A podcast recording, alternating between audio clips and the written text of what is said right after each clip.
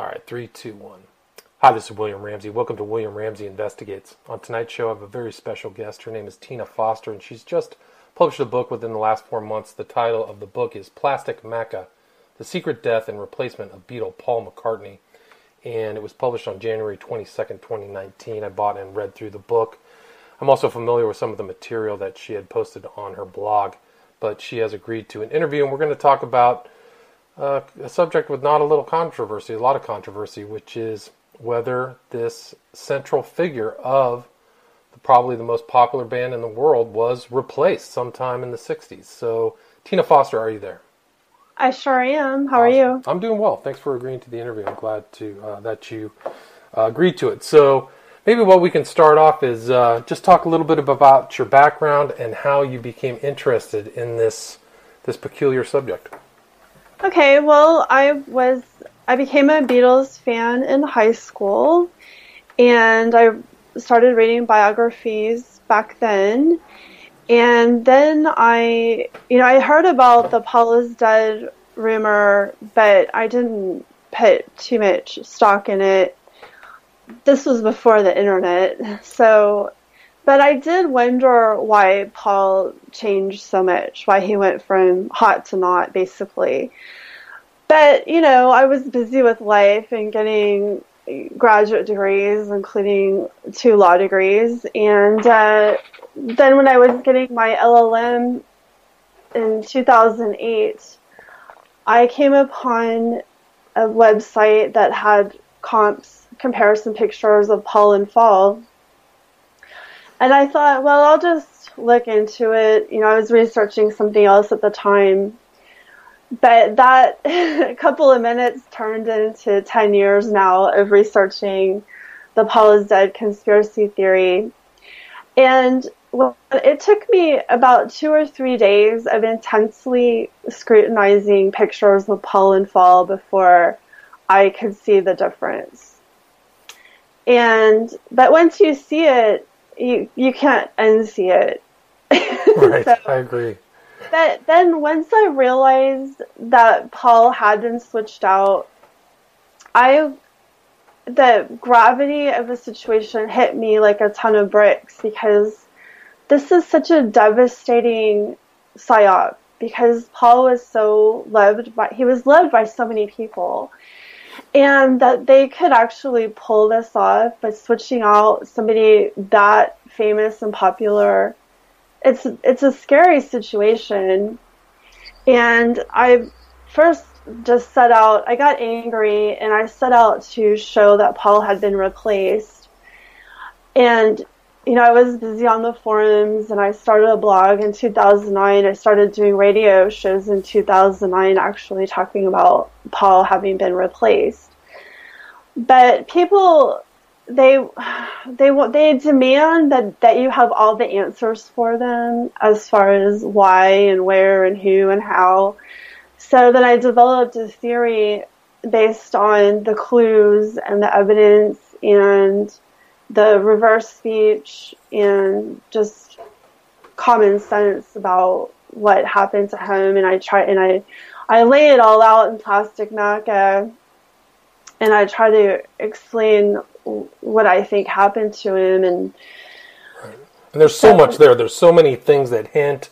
So many people have said off color strange remarks including uh, this new person. I agree with you. I think he was switched. I just say that at the outset and that the word Faul comes from not from you it comes from other people surrounding this new person. That's what they called him correct?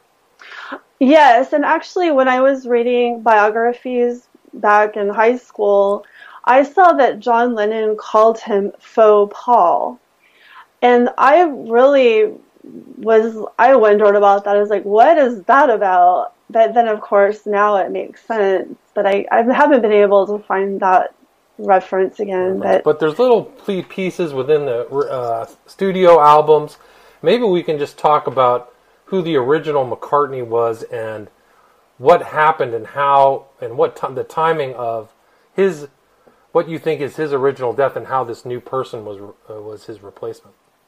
Well, James Paul McCartney was the, the the original Beatle, and he was a genius musician, in my opinion. He wrote Yesterday and Eleanor Rigby, and he was a a darned good bass player. You know, he could play and sing, didn't watch the fretboard. He could uh, spin around on stage and, and, not miss a beat. And uh, left-handed too, right? And left-handed, yes. He was completely left-handed. He said in a 1963 interview that he did everything left-handed. He even used to write backwards. So then, you know, the Beatles were touring. They did uh, world tours, and then the last one ended in '66 with the U.S. tour, the end of August '66, and that's when I think he was switched out was 66 um, something happened in 66 yes. And that that corresponds with the Paul dead story that's been going on for 50 years. You know it first um, surfaced in 67 people were talking about how paul died in an accident a car accident. And then it, it it was under the surface. And then in 69 it became really big news that something had happened to Paul, and, and people just thought it was a car accident. I don't think it was a simple car accident. I don't. I, I think that there was more to it. Uh, that he was that it, that he was taken out on purpose because he was not willing to serve the agenda. And the Beatles were very influential and popular and they had a lot of sway over uh, not just young people, but you know they had a huge audience. Huge cultural impact. Probably the most in, in, the early '60s, the most important band, right? And so when he supposedly died and was replaced, was a huge cultural change in the band too, right? Oh yeah, so that everything changed from '66 to '67. That ushered in the Summer of Love and the LSD. Um, culture, the psychedelic. Basically, if if you look deeper under to the deeper causes, I do believe that uh, the Beatles, and not only Paul, but they were speaking out against the Vietnam War, which I think could have been problematic for them. Uh, Paul was getting getting interested in the JFK assassination. He didn't buy the official story, and he was he was offering to write the score for Mark Lane's Rush to Judgment, and he, he didn't believe that Oswald was the lone gunman or anything. Mm-hmm. So I think that would also be another problem for them, and. He, they were against segregation, which was an institution in the American South. So again, that was problematic. And uh, so I think they were just too influential to have these views that were going against the, um, well, the deep state or the Illuminati, whatever people are calling them now. But right. Well, there is a kind of an occult aspect to the new Beatles, the post Paul Beatles. There is like you know, there's just all kinds of stuff in Sergeant Pepper's references, occult references, drug references, uh, new age type ideas that did not were not they were not precedent. They weren't there with the old Paul, whose personality was much more kind of saccharine and a nice guy personality, where this new one much different. Right, and so Paul, there was there's no history of drug use for Paul other than maybe a, a couple of prellies when they were playing Hamburg all night long. But he was not much of a drug user, and he, uh, I don't think that he would have, he, would not have pushed the drug agenda, in my opinion, just from his personality, saying outright in 1965, he said that uh, people had tried to get them to to get people to either not smoke or not drink or do whatever. And he said that they would never tell their fans what to do or not to do. So they were not going to be pushing any agendas. So then when, when Faul steps in, you know, he was the first British pop star to talk openly on TV about taking LSD. So here you have somebody who's very influential being used as it's almost like a celebrity advertisement. Uh, and people did get interested in trying it because you know their hero Paul McCartney liked LSD, so oh we have to try it. And Faul even admitted that he knew that would happen. So, right. So he's, and, promo- he's definitely promoting it. Yes, exactly.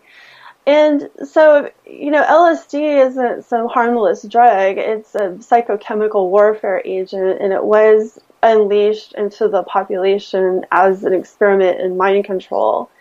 And then, you know, Timothy Leary talked about that and also coupling it with psychedelic music, which was also, um, you know, there was, it was flourishing and, and on purpose. Right. So this was all part of an agenda to probably hijack the Vietnam War protesters. This was all part of it, and there are connections between the Beatles and Leary. There, uh, post Paul, there are two songs that were written about Timothy Leary, a reference Leary. Did you know that?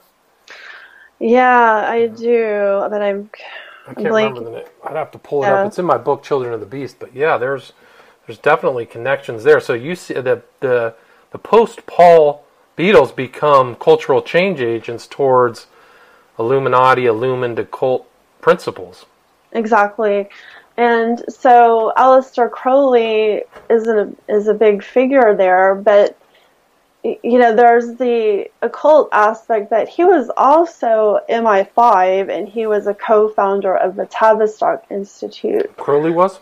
Yes. So I would like I, to see that reference. I'm I'm not sure that's fully true, but he oh, definitely he was actually before MI5. Crowley was a member of the Special Intelligence Service. Which, well, the uh, Tavistock. I mean, I've got all that stuff in the book, oh, but um, so I think that his prominence probably is due to that. But the occult is, you know, that is also uh, that also plays into it. But I think that the controllers, the powers that be, the Illuminati, saw an opportunity there with the Beatles, rather than just stamping out the pesky Beatle. They decided to use and, and exploit his influence and popularity to push the agenda, push the cultural, uh, social engineering in a certain direct, direction. Yeah, using his good name. right. I mean, so they have this new person who, uh, in '66, the Beatles went on like a hiatus, right, or '67, and by '69, or there's a new guy who shows up who's an inch taller, different eye color, different ears. Yeah. Um, all kinds of stuff. Mm-hmm. Yeah. So the end of the U.S. tour, that was uh, the the Beatles basically disappeared for about four months until December of '66, which was very unusual because they had been always in the limelight and picked. They were the most photographed subject of the 1960s, so that was strange. And then they announced that they were never going to tour again, which was also strange. And um, so they so Faul, I think he makes his first appearance in LA on August 28th, 1966. I don't think that's the, the real Paul anymore. Mm. Certainly by November, it's not Paul because there, there's a, there, there's a video of him in Kenya, which is definitely the new guy. And then December of 66 outside of EMI Studios, there's a short interview, and you can tell that's not the real Paul anymore. His nose is a lot longer, for one thing. And the, the newer Paul's in the interview, he looks dazed and confused, like he's he's doesn't have that kind of confidence, and you know, there's, there's clearly some type of like even visual body language signaling that's totally different. Right. Yeah. He, he's not comfortable in Paul's skin, basically. Yeah. But, uh, you know, there's a lot of forensic evidence and voice prints too that prove that it's not the same Paul. So we're not just making this up. We have two forensic scientists who actually set out to prove that the Paul is dead rumor was just a rumor. And they surprised themselves because they found six physical differences. Uh, one was the skull shape, which you know, doesn't change with an adult. So that's, you can't explain that away. Um, Paul's head was rounder and Faul's is more elongated. He let his face go long, basically, right? Right. And um, and then also the nasal spine was different, and they suspected that the mustache that Falls started sporting and the end of '66 was meant to conceal that. Gotcha. And the jawline was different, the teeth and the palate were different, and uh, the tragus, which is part of the ear, were, was different. Right, and you cannot change the the the um, palate. Like the palate, you can do surgeries to adjust or move things, but the palate, uh, you know, you'd have to go through a very intensive surgery to do that. Yeah, it's extensive surgery where they would have had to have inserted a prosthetic into his palate, and then he would have had to wear braces for a year. So that obviously didn't happen. So you can't. So how do you explain these differences other than it's a different person? Right. You can't. And really, one physical difference would be enough to betray a double. I mean, I write about that in the splitting image too. That these spies that are uh, wearing disguises and trying to get past border guards or whatever, you know, one misplaced eyebrow could give them away and actually cost them their lives. So here we have Faul, who's a very sloppy double. Right. You know, but people they want to believe that it's the same one because they want to believe the fantasy. Right. Well, it's It- pretty hard to believe people can switch out unless you're kind of like in an Intel or you've heard of all the the other doubles or. I mean, most po- uh, political leaders have always had doubles, probably going back for hundreds of years, and yeah, so it's uh, it's a tough one to, to come to the conclusion that the that the guy was changed out. But there's just so many indicators that you know something was going on. Well, that's why I wrote the splitting image. It, it was uh meant to be a primer for the Plastic Macca book because it's documenting the history of doubles in known cases and that how much technology is involved and the sophistication of the disguises and the plastic surgery, how far back all of that goes, goes back to medieval times. Not maybe plastic surgery, but certainly they were using doubles in medieval times as part of the psyops and all sorts of reasons. I mean, they're decoys for important public figures, politicians, or whatnot, Right. all the way up to somebody actually being imposter replaced. That was shown in The Man in the Iron Mask, how they were trying to stage a coup, right, by Right. putting the king's twin in, and he he was basically a controlled puppet. That was the idea, and that's what I think happened with Paul. Have you ever seen the Kurosawa film Kagemusha? I have not. which is basically about that. They have a D, they have a double. They have a double for the king, so that they're tricking their enemies uh, that it's the same person. So they dress him up like the king, and he slowly becomes the king. He starts to take on his mannerisms. He learns his mannerisms. It's a really remarkable film if you get a chance. Oh. And there's like a word for kaj. It's a it's a known word in Japan, which means like body double. You know, so it's something that in the Japanese culture that they know of.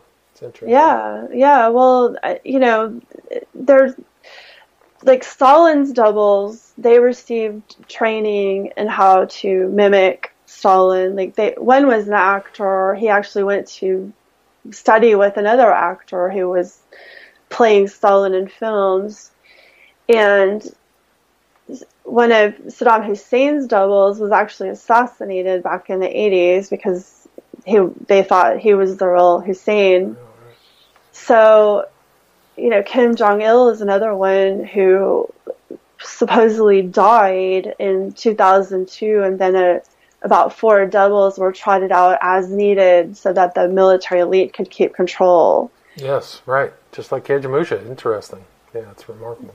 Yeah. I would actually think that Hillary Clinton had a double during the 2016 election. Did you ever see that person who walked out of the, the place in New York after she flopped on September 11th, 2016? Yes, I wrote about that in Oh. the splitting image. Um, I mean, we know there's a Teresa Barnwell who is a, a pretty famous um, celebrity impersonator of Hillary. So I don't know if she was the one who they tried it out later, or if there's a different I, I doubt that somebody they would use as an imposter would be anybody that we would have heard Heard of. of, right? Interesting. So, Right. No, well, no. I mean, you're making great points because it all puts this person in context. Who, who is this new person? Where does he come from? Why was he switched out? I mean, the Beatles were hanging out with pretty sketchy characters too, and they were famous. There's pictures of them with Jimmy Savile, who has all mm-hmm. kinds of occult.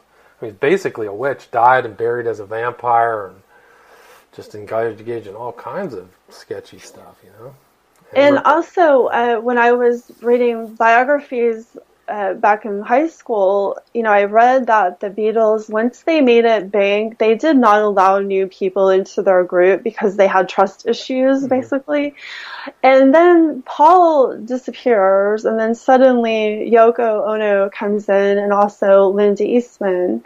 But it appears that Linda Eastman was already together with Paul before he ever became Paul. interesting. And that was something that Jay Marks talked about when he went to an, the engagement party for Jane Asher and Paul McCartney.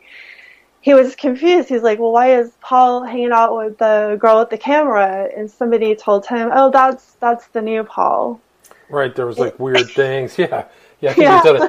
It, said it. it said, "Oh, don't you know that's his replacement?" It's all very hush hush. So there's all Yes. kinds of little things going on that kind of give it away. Oh, so much. Yeah, So I mean, much. yeah, and even like the you were talking about all the plastic surgery. There's pictures of him. It looks like he has already had plastic surgery. Like his lips look like he he has injuries or something. Oh yeah, no. The plastic surgeons say there there's telltale there are telltale signs of plastic surgery on him, even though he denies it. And then he takes on like he's a very clean shaven guy for all of his life, and then all of a sudden it's beard and mustache and big hair and you know And unkempt. unkempt. Yeah. And, and even Geoff Emerick, who was their one of the sound engineers, he I think he was hinting at the change without getting himself in trouble. But he would say, "Oh, the Beatles were all great friends and, and well dressed and and fun to be around." And then practically overnight, they're they hate each other. They're they're not fun and they are all scruffy looking. So right, like something happened fast, and then they broke up in the seventies, right? yeah, Like 1970. So it yeah. happened fast. So this guy gets switched. Beatles come out with Sergeant Pepper's. The band breaks up. The Faul, the new guy starts Wings and does not have a lot of success. So it's he's clearly not the same kind of talent that Paul McCartney, the original Paul, was in the mid, early and mid '60s. Right. It seems like. No, I agree. I think that, that some of the songs, I mean, Paul would never have released some of those. But um, it is kind of funny with Faul how he, you know, he admits that he can't play Day Tripper Live or Nowhere Man, and he doesn't know the chords for A Hard Day's Night. Wow, that's incredible. That's incredible. And there's actually pictures in some of their movies where the new guy is holding the guitar the wrong way, right? Like he picks it up as a right-handed, switches it back. Yeah, in, all in Penny. Lane, in Penny Lane, you know, there's this brief moment where they're all sitting around this table and Faul goes to take the bass and play right hand, and he, he corrects himself quickly. But you you can see that, and then there are also pictures of him playing bass or guitar right-handed. Now people say the pictures are switched or flipped, but one of them is in the anthology, which is an official Beatles release, okay, from like '95. But they put in a picture of uh, playing right-handed guitar in in India during, I think they're playing "I Will" at the time. But I say, look, even if that's flipped, then that is a big clue that they've just dropped for you in that movie. Because they know what they're doing. Either they're purpose, well, they're showing either that he's playing right-handed just straight up, or they flipped it. But I think that would be a clue. I see. I mean, but there's other visual markers too, right? Through all the Sergeant Peppers and some of the backmasking you talk about. Paul is Yes. dead. There's just all kind. There's just not one thing. It's just over and over. They're referencing. I think at one point, uh, Ringo Starr said, "I'm the only one left." Right after Yes. Harrison dies. Yes, Ringo said in 2011 that he was the last remaining Beatle, and that is, um, you know, that's an, a real article that you can verify because I know there's some fake news things out there. But then they're like, haha, it's a joke. And then they're like, well, but even the best jokes have some element of truth in them. It's like, Sure. You know? I mean, but So that's kind of like actually kind of an occult thing. Like it's a big joke, but we're serious. And he's been, actually saw in an interview with Paul Paul McCartney on Letterman, where he makes the occult sign of silence. You know, which you know at a surface just means be quiet, but I mean it has a dark. It goes back through Crowley. It has a very deep Western esoteric, you know, progeny. It's incredible. So. oh, You know, there- do you ever see the picture of Faul where he's carrying the golden apple? Where he's walking through, I think the it was uh, Indica Gallery. I don't think I've seen that I one. think if you look, find that because that gold apple is like the golden apple of chaos by the great Greek goddess Callisti. If you find that in that, if you look through, there's a real deep occult importance to that. And when I saw that, I was just like, whoa! And he's like carrying it out in his hand, in one hand, like he wants people to see it. It's really a trip. okay. So keep an eye out for that. Yeah. Yes, um, but there are some pretty dire consequences if you're a member of the Illuminati and you betray their secrets. I mean, they they say they'll bury you up to your neck in the sand and do horrible things to you, like take your tongue out and stuff. So, Right. Well, I the mean- Masonic, you know, all the Masonic, uh, you know, initiations are all kinds of cut your throat, all kinds of bad stuff. So, yeah. So, and, and we do have people that have been threatened, and people who, I mean, Heather Mills was threatened with death. right. and Mal Evans was shot to death right before he was going to release his tell-all book. tell all book. Why don't you talk a little bit about Mel Evans for people who don't know who he was? Malcolm well, Evans. he he was their the Beatles roadie for ten years, and he worked for them, and he helped Faul write songs on Sgt. Pepper, like "Fixing a Hole" and um, the theme song. And then he moved to LA in the early 70s and he was writing a, a tell all biography about the Beatles called Living the Beatles Legend. Well, he, one week before he was going to take his book to the publisher, he made, he reached an agreement with Faul about the song royalties, and then he warned he told his collaborator on the book to make sure the book got released, and then he was shot to death by police. right. Like this all happened right, like you know, the same day or a couple, few, couple, you know, couple of days. very suspicious shooting too, right? I mean, yeah, something. Yeah, because like his girlfriend, who was probably a honeypot, she called the police and said that he was waving a rifle around. It turned out to be an air rifle, but the police came in and shot him.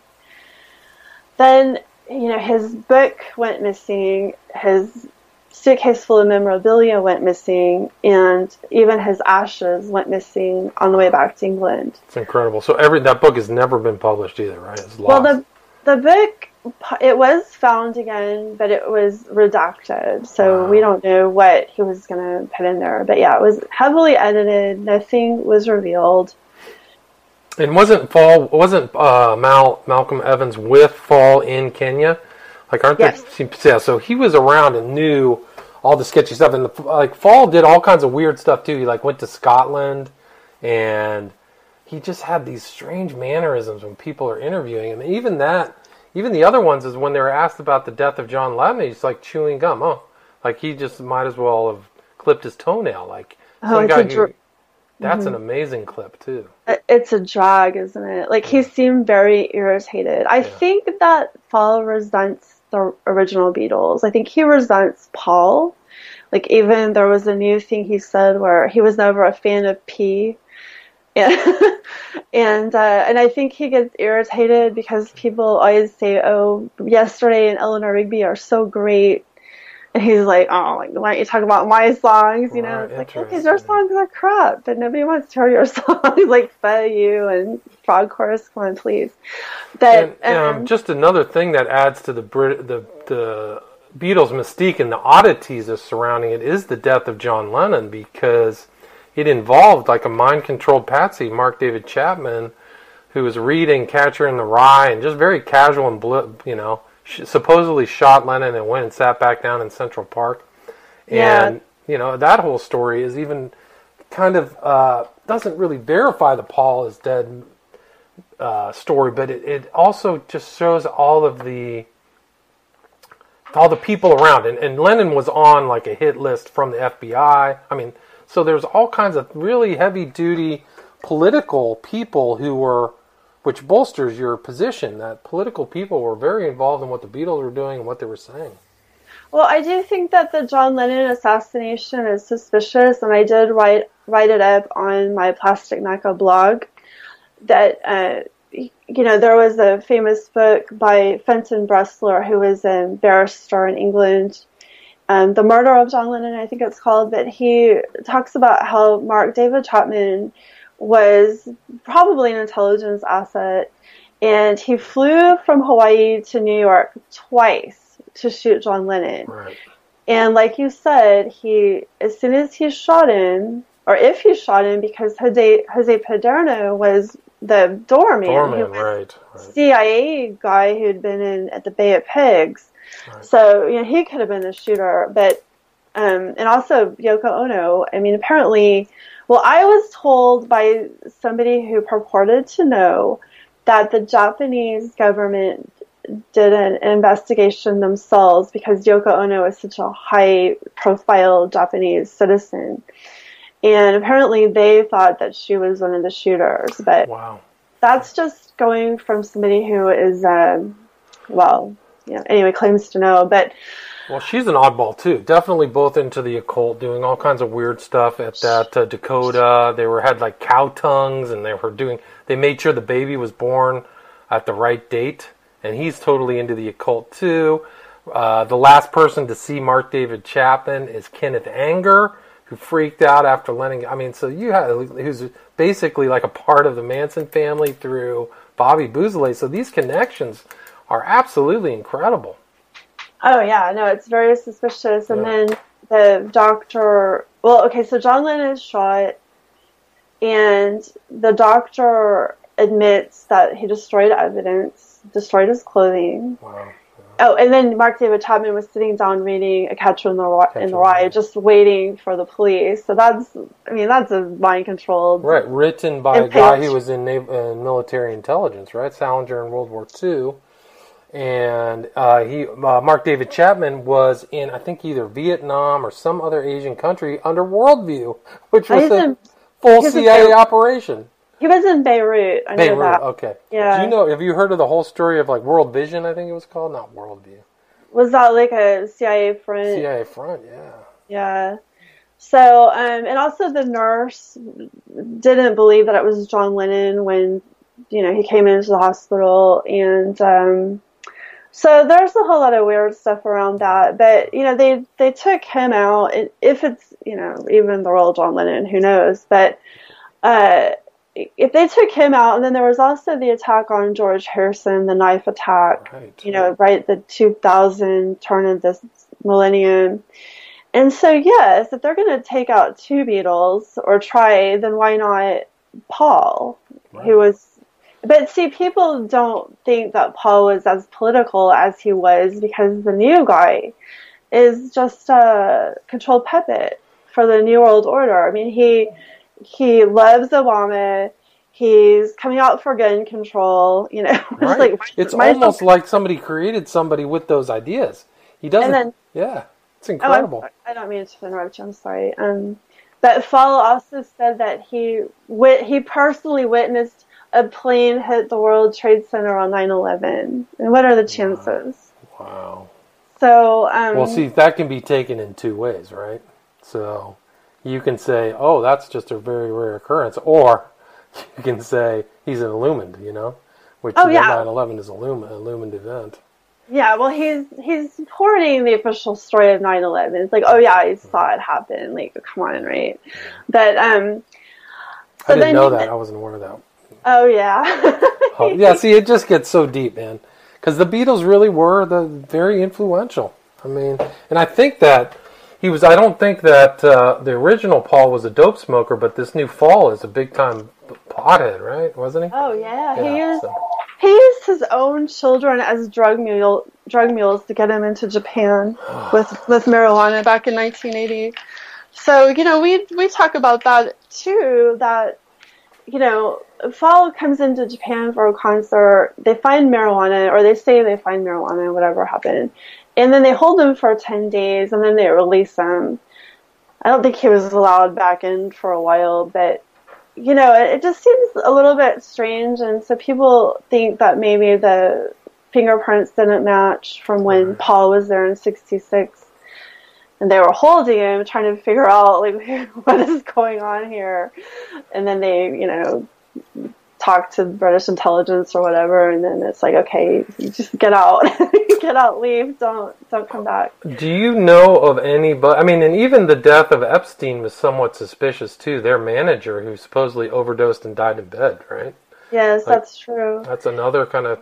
Does that really happen? You know, you kind of got to back, go back and look at a lot of the stuff that these There- guys were around and up to, and yeah. There are a lot of dead bodies. You know, there's a Right. lot of a lot of stuff. Pretty sad, pretty sad story. But you know, you mentioned Scotland earlier, and I think that's a good point because Paul did buy this farm in Scotland, Campbeltown, back in June of '66, and he bought it for a, a basically a tax write-off or you know whatever his mm-hmm. fi- finances. But he loved London. He just he bought a house in London, and he loved to be on the scene and to go see concerts and plays. And he was he was very urban. Okay, Mhm. and then Faul basically takes his family and moves up to Scotland, this remote farm, and disappears. Yeah, that's another strange thing. Yeah. It just doesn't. It seems not to be a characteristic of Paul. I do not think Paul would have ever done that. Well, wasn't the, there speculation that the Faul is Scottish and that that's where he is from, and that might have been why? Yeah, I mean, there's a lot of speculation about where Faul is from. There was a Paul McCartney lookalike contest that was held in Scotland, and Keith Allison was the official winner, but Faul could easily have been recruited from that. Gotcha. You know, that could have been staged as a way to find a, a Paul lookalike for that purpose. But you know, people have told me who are from Liverpool or from England, and they say that Faul's accent is not from Liverpool. Uh, Right. So it's changed. Like Liverpool is very distinctive. So the new Faul, yeah. Yeah, so you know, he's faking some British accent, or maybe he's British, but he's not having the correct Liverpudlian accent. But certainly he's a native English speaker, but where, in which, from which country is still to be determined. to be So- determined. And one, what was his wife after Linda Eastman? He had the girlfriend who said she on TV she had all this information. She didn't want to put it out, but like everything pointed to inside information about Faul. Right? Her Right. He- Heather Mills, Mills, yeah. was his second wife, and she freaked about something because back in 2007, she came out on TV, on mainstream media, saying, You know, I've left you. Protect me, and I'll say nothing. And something so horrible happened that people didn't want to know the truth. And she was getting serious death threats because there was so much fear of the truth coming out from by a particular party, and you can guess who that was. That she said she put evidence in a box in case they topped her off, which you know means to kill her. And if if she were killed, that the truth would come out. And uh, so she basically got a nice big payout for her divorce and uh, has kept quiet. Quiet. She nowhere around. Nobody even knows where Yeah. she is. And I, she has an interesting background too. I, my understanding is that she was a prostitute for, or an escort. You know, that's really how she got her start. I don't know how she met Faul, but I think they met at some charity, or at least that's the official version. But you know, I think she has integrity. She found out, and she was like, "Oh hell no, I'm not. I'm, I'm not going to be a part of that." part of this. You know, yeah. she said somebody betrayed her, so somebody she loved betrayed her and, and it wasn't infidelity. And I don't even think like people could say, well, maybe he was abusive, which he apparently was, but you know, she put that in her court papers and documents. I don't think that that would be the secret that she couldn't reveal because she did. It was in her court document. So something, and you know, we can imagine what that would be. right, and I mean, when when the whole controversy started, there was, I mean, at the original time of this change there was a lot of hubbub. F. Lee Bailey, you know, investigated. There was all kinds of people really looking into it, and uh, so it wasn't like this just popped up. Out. The internet allowed people to compare all the pictures and notice the obvious discrepancies, but um, yeah, I mean, uh, this kind of controversy goes back, and I think that there was a lot to cover it up because I saw a Time magazine about the Beatles. I was looking, I was like, I think somebody's like done a Stalin job on some of these pictures. Oh, They've oh, yes. been doctored. That's actually been proven because okay. the fren- the forensic scientists who were trying to disprove Paul is dead, actually they proved it.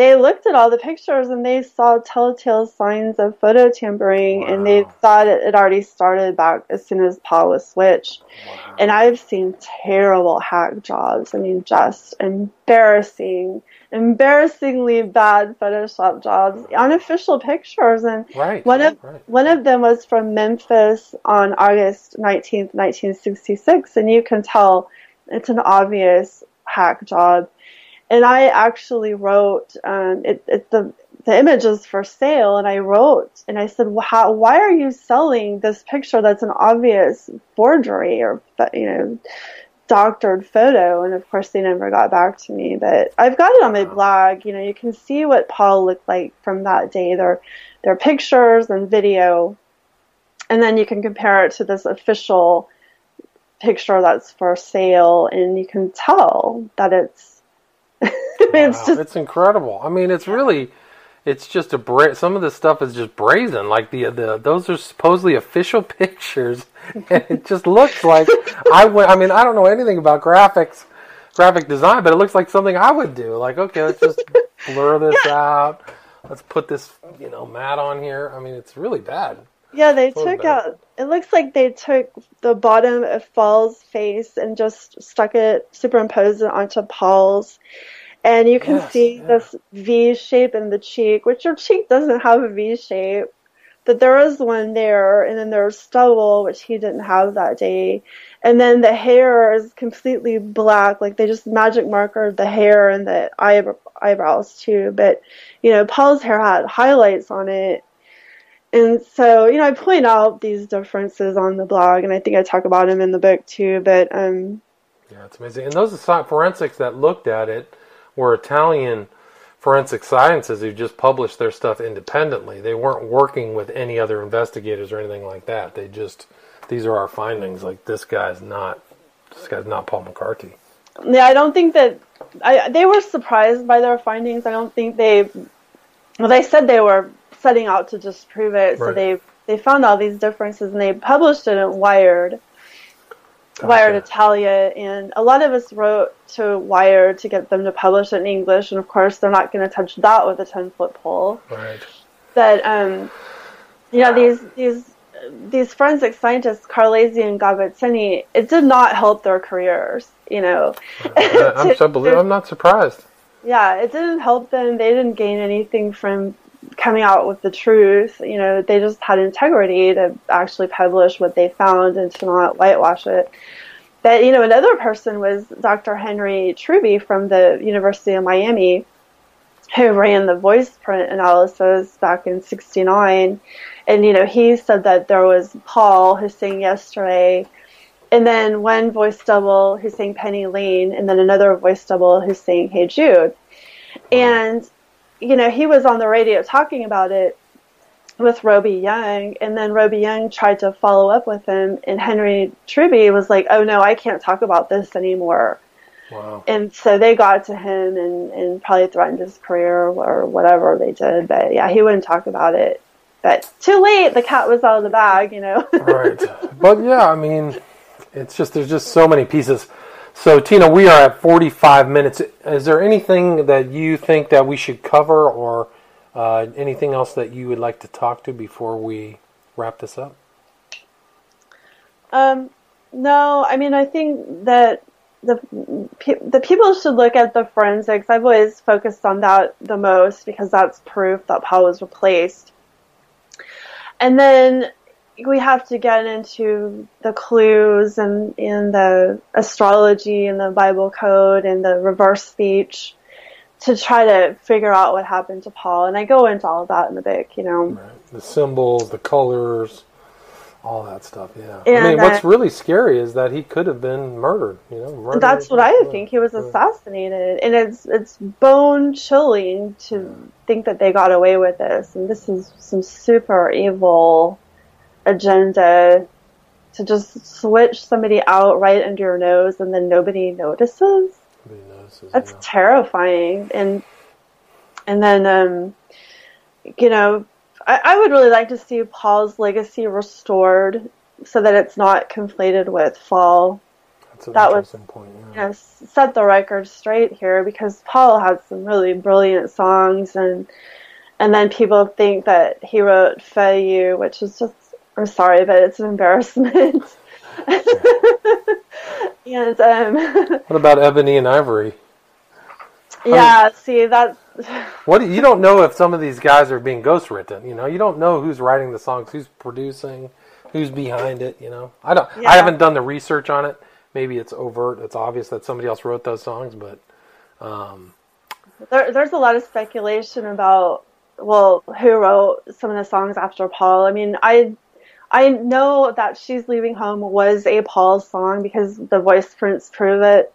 So they had some songs in the can that they could use gotcha.